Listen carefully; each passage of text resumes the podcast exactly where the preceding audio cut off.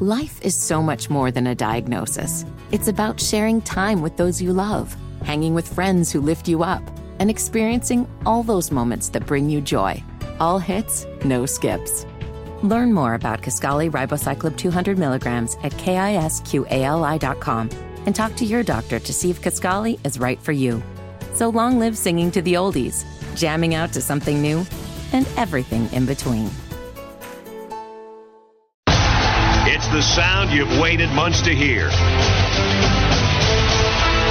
It's caused some of your greatest triumphs. NC State rides on the strength of the pack.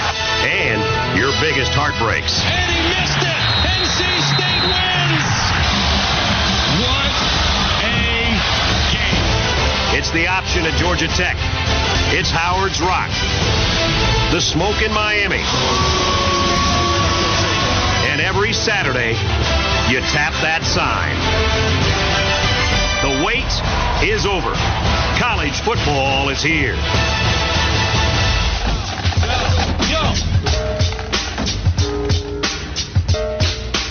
Wes and Walker Sports Radio 92.7 WFNZ. Before we dig a little deeper, I want to tell you the story about how this intro was created. Because what's been happening, it's been Fitty sending me some highlights of each of these programs over the last 10 years or so. And I will put the the highlights as you hear, right? You hear everybody doing the Wolfpack howl. You hear a couple of the wins, including the NC State win in double overtime last year against North Carolina, because that was a monster game. Crazy, right? Double overtime victory. They won with Ben Finley, missed extra point or missed field goal, I should say, at the end. Boom. NC State wins. Dave Doeren out here talking trash. We know how it was. Monster victory for NC State. The highlights I got did not include that victory over North Carolina. In fact, I didn't get any highlights of NC State beating North Carolina. And who is responsible for sending me the highlights once more, I tell you? It's one North Carolina fan decked out in a UNC hat and UNC shirt as we speak. Fitty made sure that he sent me three highlights. Two were upsets against Clemson. Okay, that makes sense.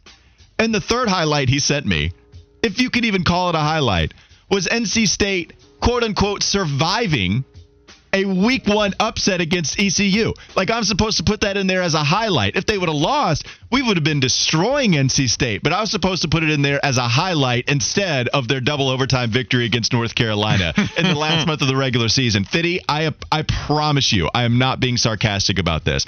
I love that you did that. I actually love that the fandom in you did not allow yourself to send an NC State highlight beating North Carolina, and I had to go looking for it myself. I mean, look, here's the thing. I, I spent a lot of time searching for a good call of NC State season being made by upsetting Carolina.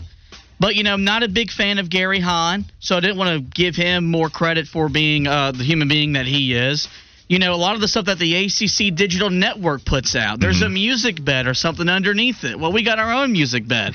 It would have been a conflict of interest. Uh, uh, sh- so, are, you know, are, we sure? Are we sure that those other highlights you sent me didn't have any music bed under it? Are I we positive about that? I was trying to give you the best quality to to produce a great intro to to talk about NC State Nah, who the hell am I kidding?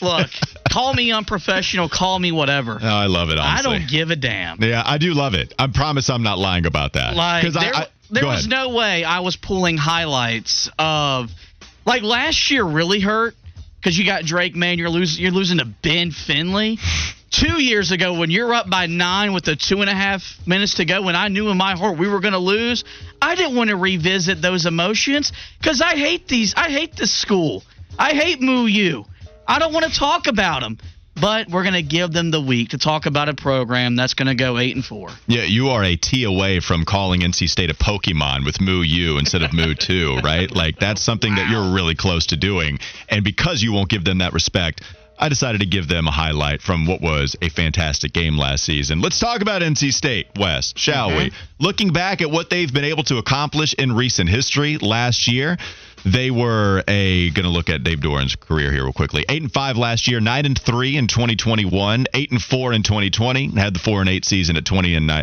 2019 and then had winning seasons every single year going back to 2013 when they were 3 and 9, his first year as NC State's head coach. This has been a program that has performed very well under Dave Doeren. We asked him at ACC kickoff, how does it feel to be the eighth longest tenured coach at your university alongside Mark Stoops at Kentucky? He said, man, it just goes to show that I'm old. Goes, goes to show that, you know, I'll, I'll stay here as long as NC State will have me.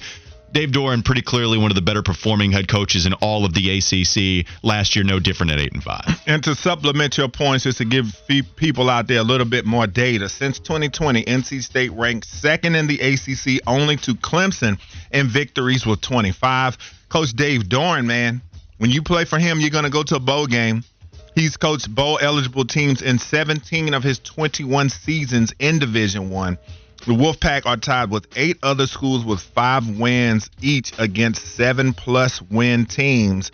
And in terms of wins over bowl eligible teams, NC State is tied for third nationally with six, and just TCU trailing just TCU and Georgia.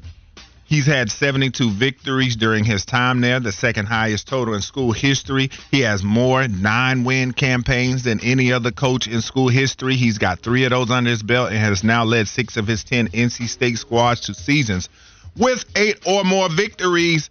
Over the 2020, 21, and 22 seasons, the Wolfpack have won 16 straight home games, tying as the longest home winning streak in school history. And lastly, his teams between 2014 and 2018 qualified for five consecutive bowl games, second longest bowl streak in school history, and he is the only only the second coach in school history to take teams to five straight postseason bowl. Yeah, Dave Doeren is somebody that you believe in to lead this team to a winning type of season. Defensively, they've been very good, and we can look back at last year and even the last couple of seasons. He's on the doctor program, the eight year program, but NC State defense, they do get a monster boost from Peyton Wilson deciding to come back and play another year with NC State. But this is also a defense run by the defensive coordinator, Tony Gibson, one of the better guys in the country, the 3 3 5 scheme. It's always interesting to go to the weird schemes in college football. We did this with Duke. What was their scheme again? It was like a four two five. Thank you. Four two five mm-hmm. scheme. You have a three three five here in college football. Very different. You're talking three four or four three in the NFL. That's right. really about all it is.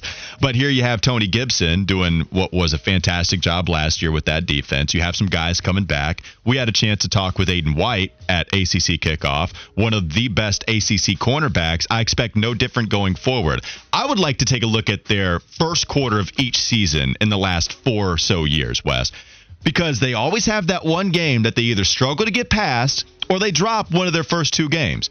If you look at what they did last season, that was when they survived ECU on the road. They win 21 to 20 and boy, it was a close one. That it was. NC State they would go on to go 4 and 0 before their loss to Clemson, fifth ranked at the time. And so that's not bad, but 4 and 0 with a barely uh, with a close victory over ECU, that was certainly a slip up. If you go back to 2 years ago, 2021, they beat South Florida 45 to nothing and then they get beat by Mississippi State 24 to 10. You go back to 2020, they lose to a ranked team in Virginia Tech 45 to 24, but still happened at the beginning of the season and it was a close matchup against your team in Deacons when they won 45 to 42, but still an offensive shootout and a close one at that. I think if you look at what NC State can do this year, Notre Dame is going to be tough. But if they beat Notre Dame, if they can beat Notre Dame at the beginning of the season, the second week that they have the Fighting Irish, you can look at a 5 and 0 start potentially, 6 and 0 with Marshall being the team right there in the middle of the season. Even 5 and 1 is a good start, Wes. This is a team that's going to have to capitalize on the opponents they have outside of Notre Dame in the first half of the season. Yeah, and that Notre Dame game is going to be intriguing as we get to their schedule later in the week because they have a familiar opponent in Sam Hartman that will be the that's quarterback right. for that game. So that's an advantage uh, for NC State as well. But again, you love Dave Doeren and what he's been doing for this program because we were talking about this pre uh, show in the fishbowl. It's like NC State fans, every time he loses one of those games that they feel like that maybe he shouldn't lose or when they get excited, uh, like the year that they were able to beat Clemson just a couple of seasons ago. They want to cap- capitalize on that and go forward. And we know a couple of seasons ago they could have captured that elusive 10 win season had UCLA decided not to get COVID the night before the game. uh, you know what I'm saying? So they had a chance to be able to do that. But this is a program that they are looking to get to that double digit win total. And a lot of people have gotten frustrated with him because there's been a few seasons, a few teams where people have been like, this is the year. This is the year they're going to do it. Now he's got Brennan Armstrong at quarterback. This is one of the better quarterbacks. I would say if he is able to return to what he was a couple of seasons ago, he would be the best quarterback that they've had uh, in quite some time. And so who knows where their ceiling could go from there because we know the defensive pedigree that Coach Doeren's teams have as well but they're one of the, the, the programs they used to call it Clemsoning when Clemson would lose to teams right. and lose games they shouldn't. And NC State fans feel the same way about their program when they lose certain games. And I feel like they kind of uh, mistreat Coach Doeren in a way because a lot of times they feel like that they should be more than what they are, and they want to fire the guy every time he loses a game. The coaching job. Let's let's uh, let's let's sit here for a second and just go back, as you said. You want to go back to last season and the coaching job that he did he comes out, Devin Leary in the offense. They underwhelmed to start the season. But then he's pulling some games out of his behind with quarterbacks that, you we know, just had Ben North Finley game we just mentioned. Wins with Ben Finley. Then he goes and gets wins with my man that I like him, MJ Morris. This kid comes in. A lot of people feel like, is he ready? Is he not? Beats Virginia Tech in a game they had to battle back in. Then pains me to say it, but they beat my Demon Deacons as well with MJ Moore. So he had to win games with three straight quarterbacks last season. Still got you eight wins. You do lose to Maryland, Maryland to start or to finish the season in the bowl game. But he did a really good coaching job last season because I thought that when Devin Leary went down, that this team was going to go into the tank. I thought that there was no way that they had quarterback depth for an offense that was already struggling with the guy that people thought was going to be maybe a, a high round NFL draft pick or be one of the top quarterbacks in college football, I thought they were done for. And so I had to give Coach Doeren and the crew credit to win games with two other quarterbacks to end the season, including to Fitty's dismay, beating Drake Maye on the road with Ben Finley in a game that I thought that they would get beaten soundly to uh, to finish out their regular season. So Fitty had a problem with me talking about Duke's tiny quarterback history. NC State certainly has one. That I don't know how tiny it is to be honest with you. Now, here recently, maybe they're not going to be first or second, third round NFL draft picks, but this has been a squad, Wes, that really always has a good QB.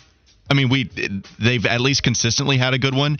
I like Devin Leary more than you do, so maybe we were a little maybe that's a little polarizing to mention. But Devin Leary is still someone that did throw for 35 touchdown passes in 2021. We know that there were a lot of people that were high on what he was able to do. Ryan Finley, certainly in the last few seasons, he played from 2016 to 2018 and had 60 touchdown passes in that time. That's good for fifth all time on the NC State passing record books. So Ryan Finley going into Devin Leary. You can go back to what Jacoby Brissett was able to do 2014, 15. Now we know he's still an NFL quarterback.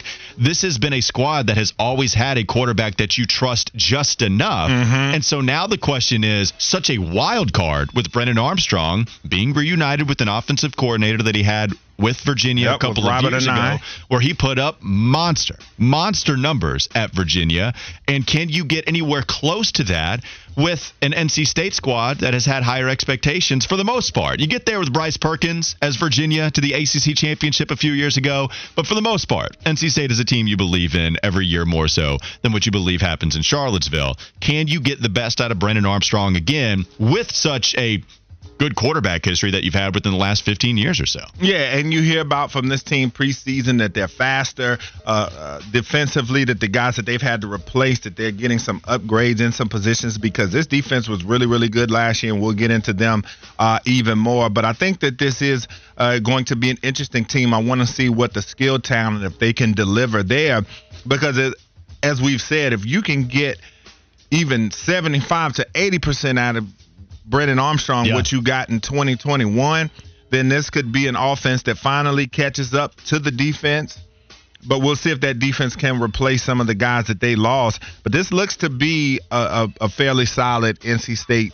team on paper, and that's what you expect from Coach Doeren at NC State. Man, he's just been rock solid. I saw David Hale put this tweet out there. It looks like NC State is doing that Wolfpack thing where nobody really talks about them. They're flying under the radar. They get enough attention. They're not completely to And the wayside. surprised. They get mentioned, but they're not going to be mentioned with the likes of North Carolina when you have that QB under center. Mm-hmm. You're not going to be mentioned in the same way that Florida State is now that they're back. It feels like they're trying to take that slogan away from the U. No, Florida State is back. Clemson, they deserve all the attention they get for the reign that they've had over the ACC for quite some time. So maybe not as much attention surrounding NC State, and yet here they go another year where they finish with eight wins. I mean, I could totally see that happening once more because it's what they do. Dave Doeren gets you eight wins. He's not going to get you anything less than seven, really. And not not here recently had the one year with four, but you can feel pretty good that Dave Doeren is going to get you a couple of games above bowl eligibility. That'll do it for Team Week. A little taste for the rest of the week that we'll be talking about NC State football, looking back at their recent history. Now we'll move forward to the offensive unit, discuss a little more about Brennan Armstrong and Robert and I tomorrow. Defense on Wednesday. We'll talk to a guest Thursday. Final predictions on Friday. Let's keep sounding. Coming up next, Panthers season preseason is in full effect, so we're bringing keep sounding back right here, Sports Radio 92.7 WFNZ. McDonald's is not new to chicken. So maybe stop questioning their chicken cred and get your hands on the McCrispy. Juicy fried chicken, buttery bun, unmatched pickle to chicken ratio. Yeah, they know what they're doing. In fact, we can honestly say they're not new to chicken, they're true to chicken. The McCrispy. Only at McDonald's. Ba da ba ba ba. Whether it's audiobooks or all-time greatest hits, long live listening to your favorites. Learn more about Kisqali Ribociclib 200 milligrams at kisqali.com and talk to your doctor to see if Kisqali is right for you.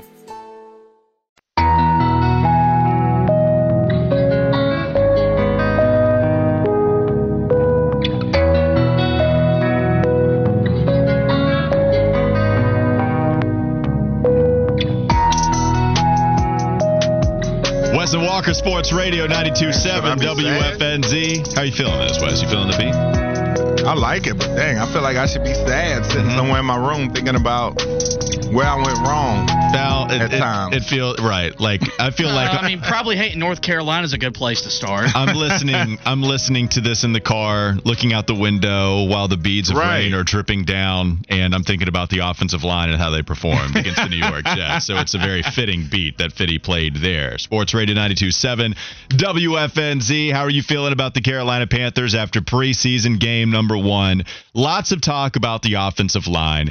Every focus, really, to me, Wes, the, the biggest worry from everyone is more so on the offensive line. Let's go to keep sounding, playing some of the latest sound bites we got post game from the head coach, from Bryce Young. Matt Corral spoke as well. Let's start with Frank Reich talking about the protection, specifically on the right side of the offensive line. He said the three different right guards in the first three series was by design. That was by design. You know, Campia, Campia and I had talked about that, you know, coming into the week. You know, just we've really been cross training those guys, just wanting to get a look and the different combinations. And um, they, they've been getting a good amount of work and just thought it was important to get each one of them a drive kind of with the ones in that combination. biggest worry that you've had has to be that spot. If you were to have to pick one position, would you pick right guard, Wes, or would you pick something else? Yeah, I would pick right guard for sure. I mean, the interior of that offensive line is going to be so important. And so when we talk about the offensive line play, I think you have to start there. Yeah, if you look at what Darren uh, what Darin Gantt wrote on Panthers.com, gave you the Panthers snap counts. He said after rotating right guards with the first unit, all of those linemen continued to play. Cade Mays got 28 snaps. Justin McCray and Michael Jordan got 26 each as they rotated them through different positions. And so Michael Jordan is the one that seems to be the biggest scapegoat here. And scapegoat implies that it's not really his fault. Man, he didn't play very well. He's also the, I believe, lowest graded pro football focus player out there for the Carolina Clown Panthers. show. Under 40. Michael Jordan has been someone not very good for the Carolina Panthers the last couple of seasons. Ever since he came over from Cincinnati, Carolina picked him up under the Matt Rhule regime. It just hasn't worked out for him. So right right guard, that is the thing that I worry about most until maybe Chandler Zavala can actually give us some snaps over there. Yeah. That's going to be interesting. And then, of course, Austin Corbett, who we feel good about. He was one of the big reasons as to why the offensive line made us feel a lot better than previous seasons last year because Corbett was a good free agent signing. Let's move on to Frank Reich again discussing the game plan and how they're going to take it week by week with Bryce Young. We'll take it game by game. You know, I don't want to overcommit to that. Um, you know, what we've talked about as a team, we need to do what it takes to get ready for our season opener. And, uh, and and we're committed as coaches and players to doing whatever we think that is. If that's playing a lot, then we'll play a lot. If that's if we feel like nope, you know we're good, we don't want to show anything, we're we feel confident in what we've been doing day to day in practice, and you know we want to try to save guys, then you know we'll make that decision. But right now, you know I we've sent the message as coaches and players, be ready to play, and if we feel like it's the right thing to play a lot, we'll play a lot. If we feel like we need to stop, you know, kind of sit back, we'll do that. And I respect the players because they're all bought into that. They're, they're trusting that process and trusting us as a coaching staff to say, okay, let's get ready. Let's get ready. The, the goal is to get ready for Atlanta and get ready for the regular season. So everything we're doing is geared around that.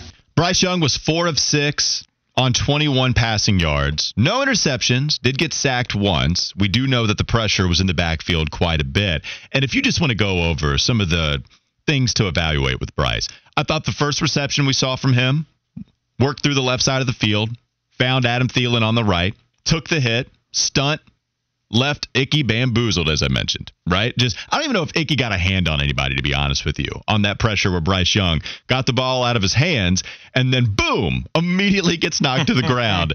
The welcome to the NFL moment, you might call it. And then you look at a tough situation his next time out there. They were up against their own goal line. I've heard Mac and Bone and Colin mention this earlier today. How Raheem Blackshear should have caught that punt, but instead he let it go, and then it was just a slow dribbler to the end zone. The defense had all day to wait, make sure the football got got as close to the goal line as possible, and then pick it up.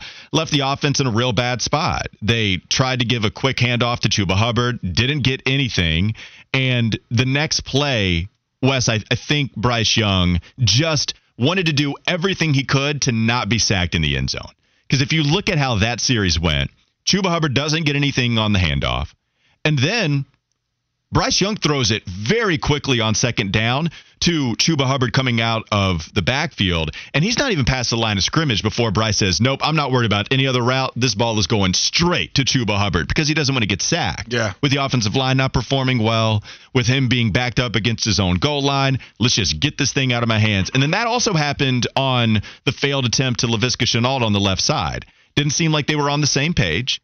Laviska was supposed to, it looks like, come back a little harder to the line of scrimmage, to the line to gain there, and just a little bit miscommunication between them. But every single one of those plays, every both of those throws, I should say, just I think it was all about where you were on the field that didn't allow him to be successful. And then the third series, nothing happened there either, and that's how Bryce Young would end his day.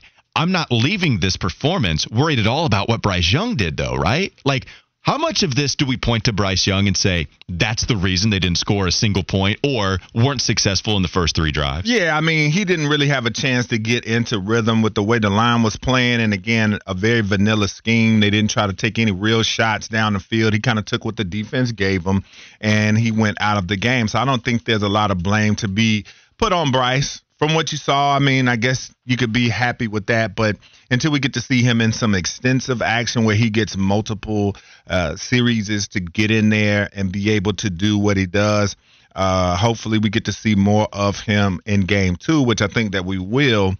Um, and so I did think though that as long as he did play, I did think that that was because he played he played two series or three series Three series Three going series into the second yeah. quarter. Yeah, yeah, yeah. That's right. So I was a little bit surprised that he played longer than that because I remember sitting there watching it and I said, man, I said, I thought they would have taken him out after the second series, but I guess because of the fact that they hadn't done much, they wanted to hopefully see if they could get something going. Well, I mean, in in the first quarter, the Jets just held onto the football for so long, and so he doesn't even take the field until what midway through the first quarter. You get one first down. Yeah.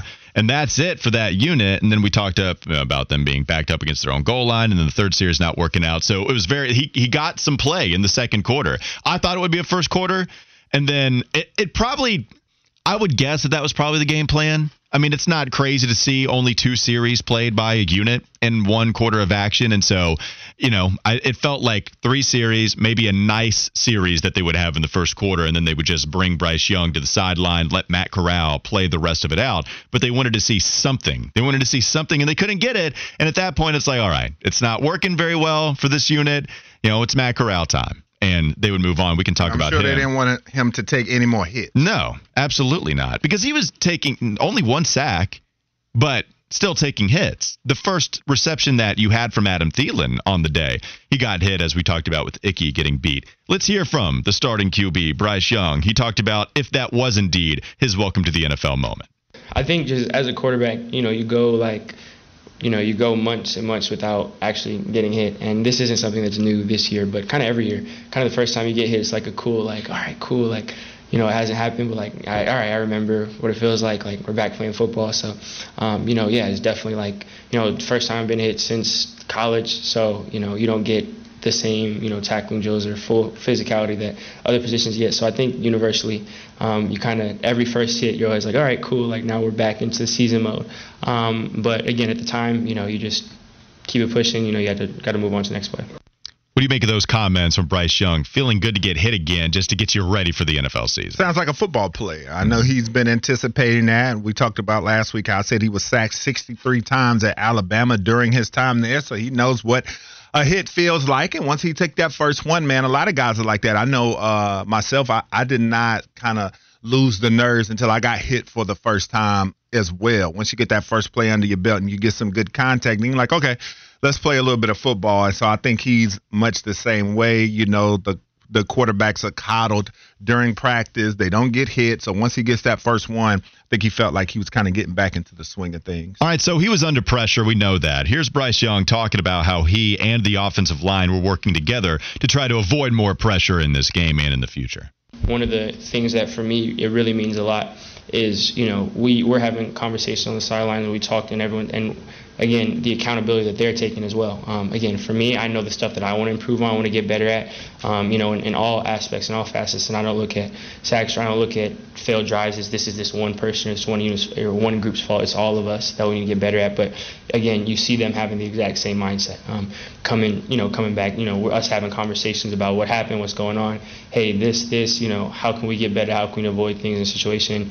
You know, um, again, we're competitors. You want to go out and compete. Um, we didn't get the result we wanted today for sure, and you know, we have to improve on that. Um, but you know, this is the time for us to work through those things to get better and to, to grow as a unit. And um, you know, again, now that it's it's done, all we can do is look back and look at the tape and try to learn from it. I don't know how much you watched of the other rookie quarterbacks this first preseason action. Anthony Richardson got to see him play. Got to see Will Levis play. We know about CJ Stroud. We had a chance to talk about him before heading into the weekend. Anthony Richardson threw an interception and had some bad throws. He also had a teardrop fall in the arms of Alec dropped, Pierce, yeah. and Pierce dropped it. 33 yarder. And it was a beautiful throw from Anthony Richardson, but also had some real bad plays. Will Levis, interception, but also had some nice throws on some rollouts deep downfield when he was under pressure, was able to escape because it wasn't coming from all certain directions, but also had an interception in that game. You talk about a CJ Stroud. We know what happened with him. Horrific interception. Just flat out didn't see the defender. Jalen Mills is who picked him off. And we know the offensive line wasn't good for him. I didn't see any panic from Bryce Young. I didn't. I didn't see any challenging downfield. I think you would argue that he couldn't because he didn't have enough time. So if you go and break this down, he had six pass attempts. Luckily for us, not a lot of work on our end to try to figure out what happened on each of these pass plays. Two incompletions, one was to DJ Chark down the sideline, and one was to Laviska Shenault on the third down attempt when they were backed up against their own goal line. The other one was, you know, there wasn't any other incompletion, but a short one to Chuba Hubbard on the right where I thought maybe if he wanted to settle in a little more, there wasn't pressure right in his face at that moment. That was the second down throw.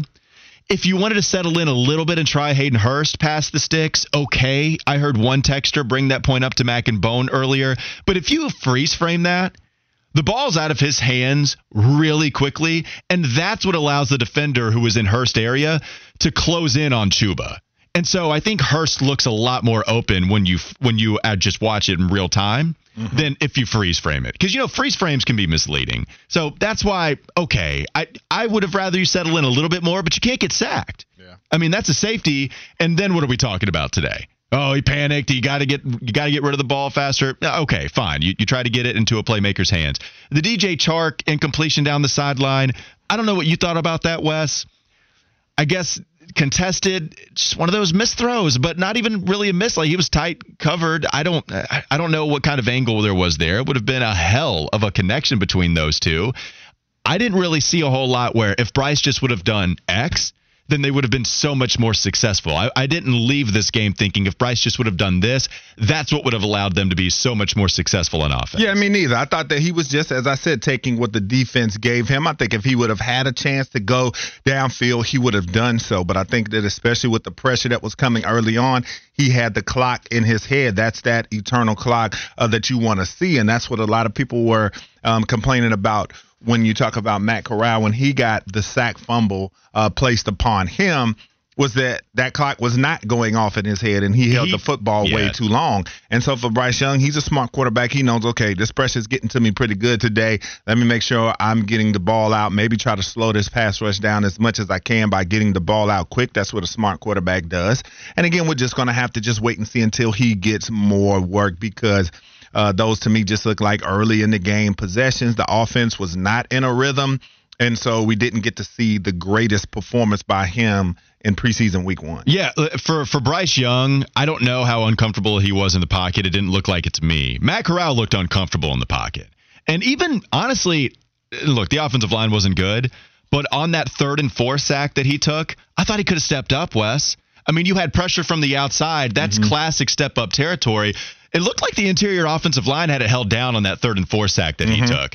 But he was uncomfortable and he doesn't step up far enough or quickly enough. The presence was off and he gets put down.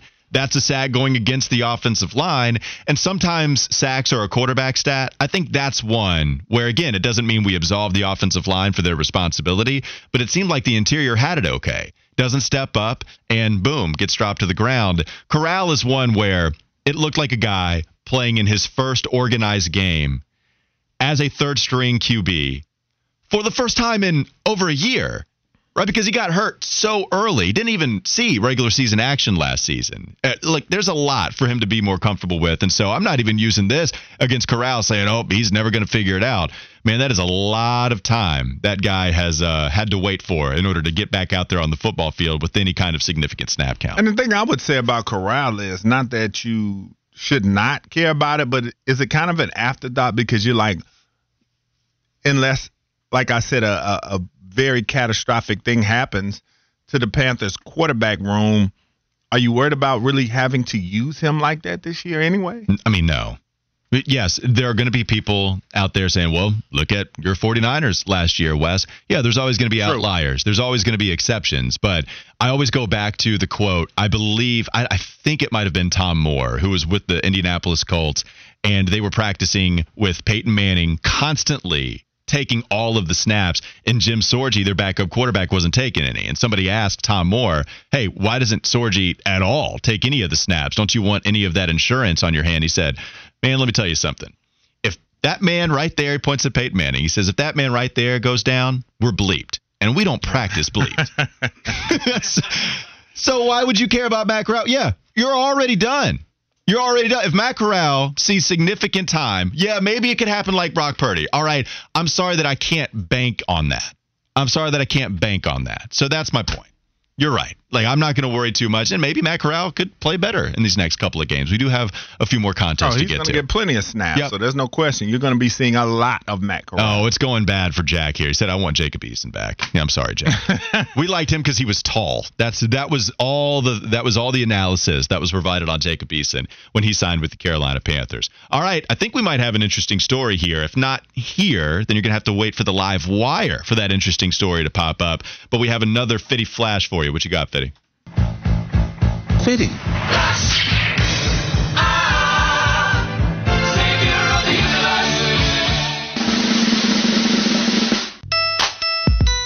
We're going to do it here, but we also might just revisit in the live wire because it might be worth revisiting. We're all familiar with Michael Oher's story, The Blind Side, the, the football movie.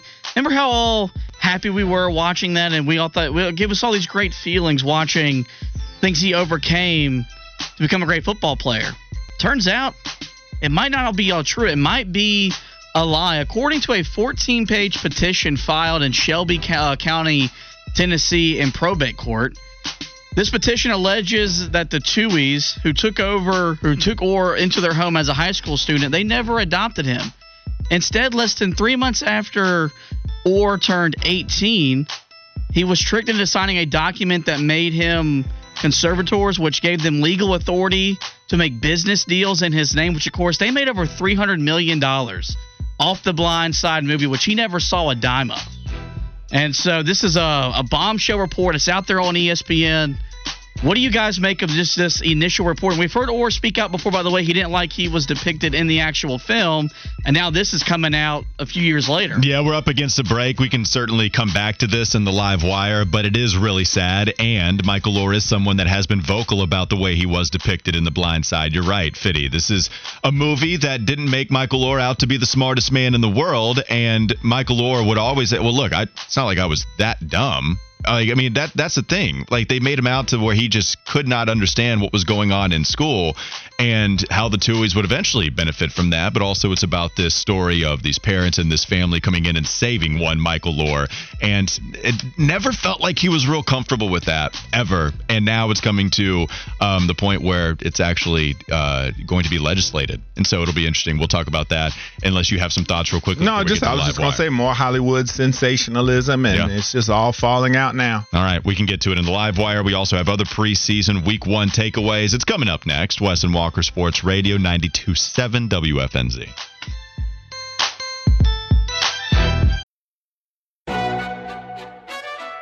McDonald's is not new to chicken.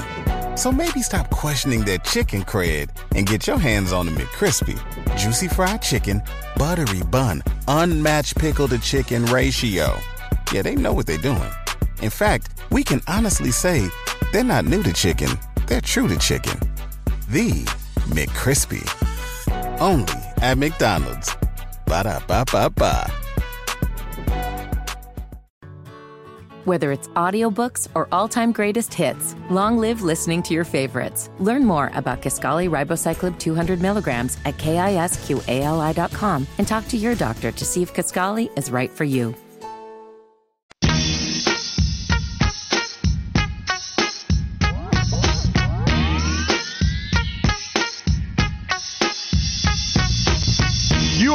immersed in the Wes and Walker Show, Sports Radio 927 WFNZ on a Panthers Monday. I guess we could call it that, even though it is just the preseason.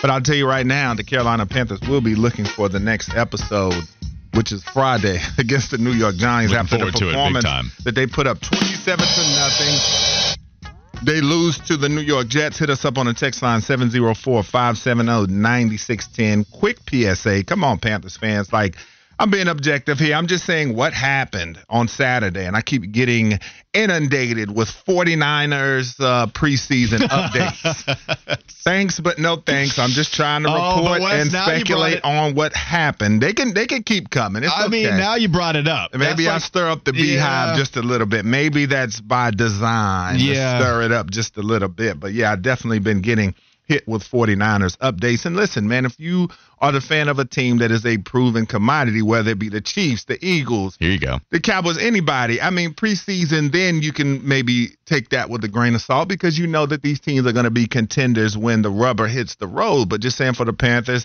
there are a lot of question marks, a lot of new with the Panthers. So yes, there are there is going to be some speculation uh, when things aren't going correct when you have so much new and so much unknown with the Carolina Panthers. And so, with that said, what realistic concerns come out of this? We heard that the offensive line had an impromptu meeting to get on each other, hold each other accountable about what happened. So let's start there.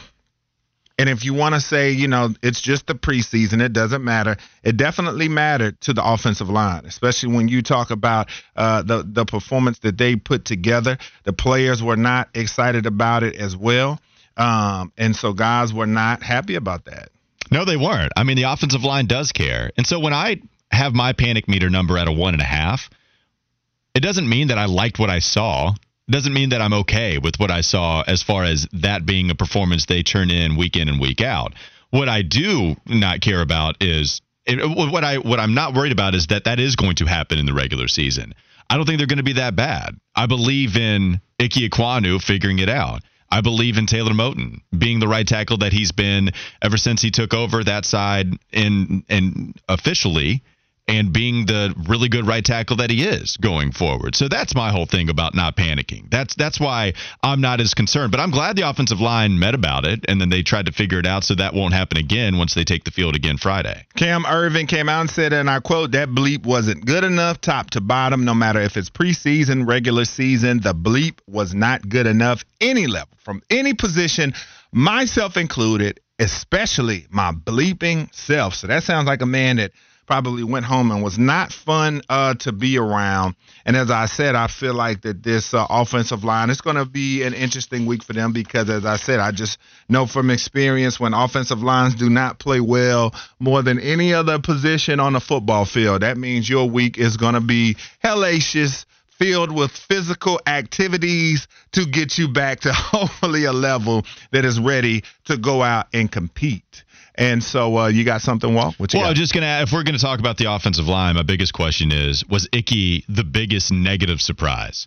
Because it's right off of the bat. The first series, if you had to point to the biggest negative surprise that you saw, I don't know if anybody would point to right guard, even if that's the biggest problem you had because it was always going to be a question mark without Austin Corbett, right? Mm-hmm. I mean, Michael Jordan, if you told people that Michael Jordan was going to be out there, everyone might expect chaos. Yes. Cade Mays, even though we like Cade Mays as a depth piece, it still could go badly at right guard. So I don't know if I'd point to that and say that was the biggest negative surprise. I I didn't expect Ickey to play as bad as he did. I think that would be my answer for that question. Yeah, analytically speaking, he had a 43.4 offensive grade and a 15.6 pass blocking grade on the afternoon. So, yes, I would say that was the biggest negative surprise because, especially when you come into the game, Steve Smith is definitely singing the praises.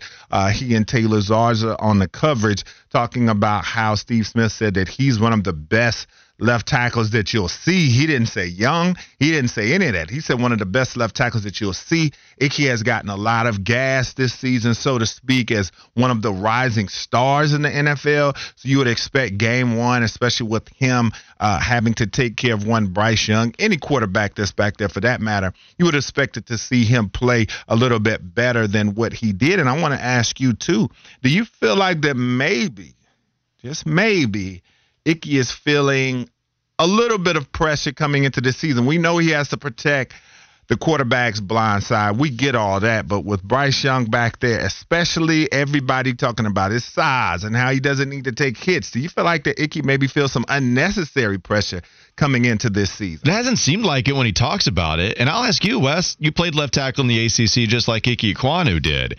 Did you ever feel more pressure to the point where it affected how you played out there on the football field because of who you were blocking for? Um, well, not really. I loved my quarterbacks, but I had no Bryce Young to uh, protect. But I, I do think though that if I'm just trying to look at it and you say, all right, I'm protecting Bryce Young. You know, if this guy gets hit, because if you give up the hit that he gets hurt on, we know that the scrutiny for Bryce Young and the size is more than any quarterback that we've seen in quite some time. So everybody's going to be like, man, you know, you were the one that gave up the hit that got him hurting. and, and you know, I told you he's too small, and look what happened, and things of that nature. So it's just me speculating a little bit. I think Ickey takes his job to the utmost of importance, no matter if he had Andre the Giant at quarterback or yeah. if he had Bryce Young at quarterback. But it's just interesting, just some of the analysis, because that can wear on a guy, especially if you give up a hit that gets him hurt. People are definitely going to uh, place some some of the blame on you. But do you feel like that with what Coach Reich said post game?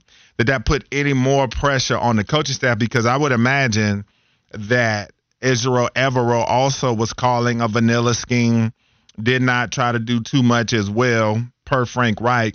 So do you feel like that that's putting more pressure on the coaching staff, especially let's just play the advocate here. If performances like this continue, do you feel like that this is um, putting perhaps more pressure on the coaching staff?